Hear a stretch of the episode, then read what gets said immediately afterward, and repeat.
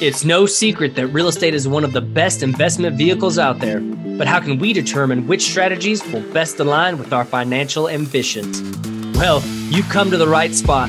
Whether you're an active real estate entrepreneur, a passive investor, or looking to get into real estate investing, our goal is to provide investors with the insights and strategies for building our portfolios, all while protecting our capital. I'm Daniel Nichols, and this is the Too Smart Assets Real Estate Investing Podcast. What's going on, everyone? Welcome back to another Off the Beaten Path episode. And with us today is Caleb Johnson, founder of Red Sea Capital. All right, Caleb, what's your number one tip, tool, or resource for investors, entrepreneurs, or anyone who is looking to go off the beaten path to create success?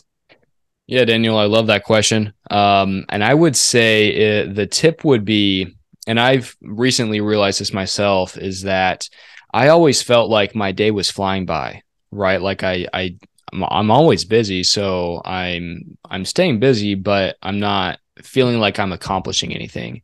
Sure. And so, uh, and my business wasn't moving forward. So after uh, speaking with some very wise guys, uh, the thing that I implemented and was that starting to record. Let's say if if my job is sales and I need to be on the phone then my goal is to let's say be on the phone for three hours. And so, but and so people can set that goal, but so many times it's like, okay, 15 minutes go by, I'm gonna go get a glass of water, I'm gonna go to the restroom, I'm gonna do this, I'm gonna do that. And so I'm gonna make a little note. But if we for me at least it's been so pivotal for me it's underwriting so if i am okay. going to be underwriting I mean, I'm underwriting for let's say two hours straight, and that's how long uh, it takes for me to underwrite one offering. And I am not going to answer my phone. It's kind of like deep work. And so if I can one track that, right, I need to put that in my calendar. So, okay, two hours. I'm going to start at 2:30. Done. Now for until 4:30, I'm not going to answer my phone or emails or anything of that nature. And so there's 2 hours in my day and now I have two more if my goal is to have 4 hours in a day.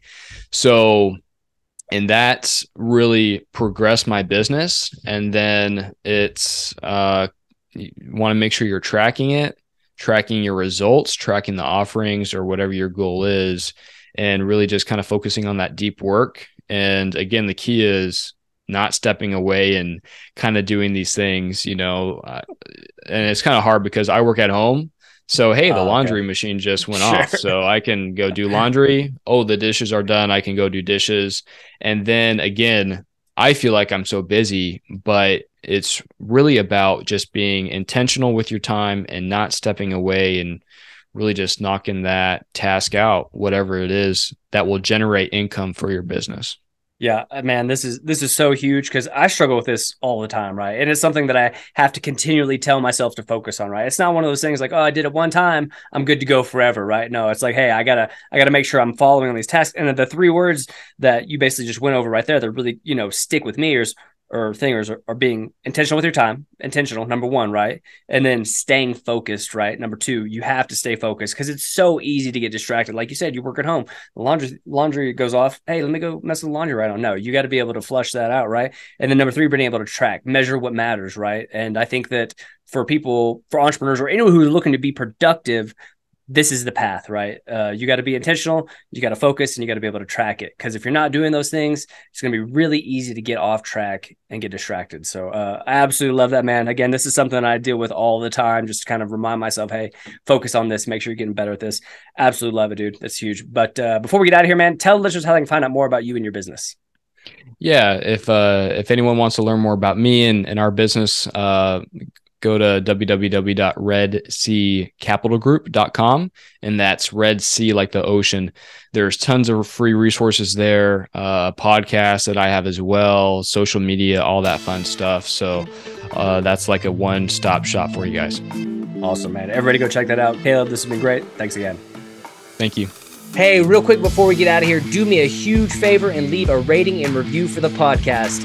We're always looking to bring you guys the best insights and strategies for building our real estate portfolios, and your ratings and reviews really help with getting top guest speakers that are the best in the real estate investing business. I promise this will only take you a few seconds, and I'd really appreciate it. Thanks for being awesome, guys. Cheers.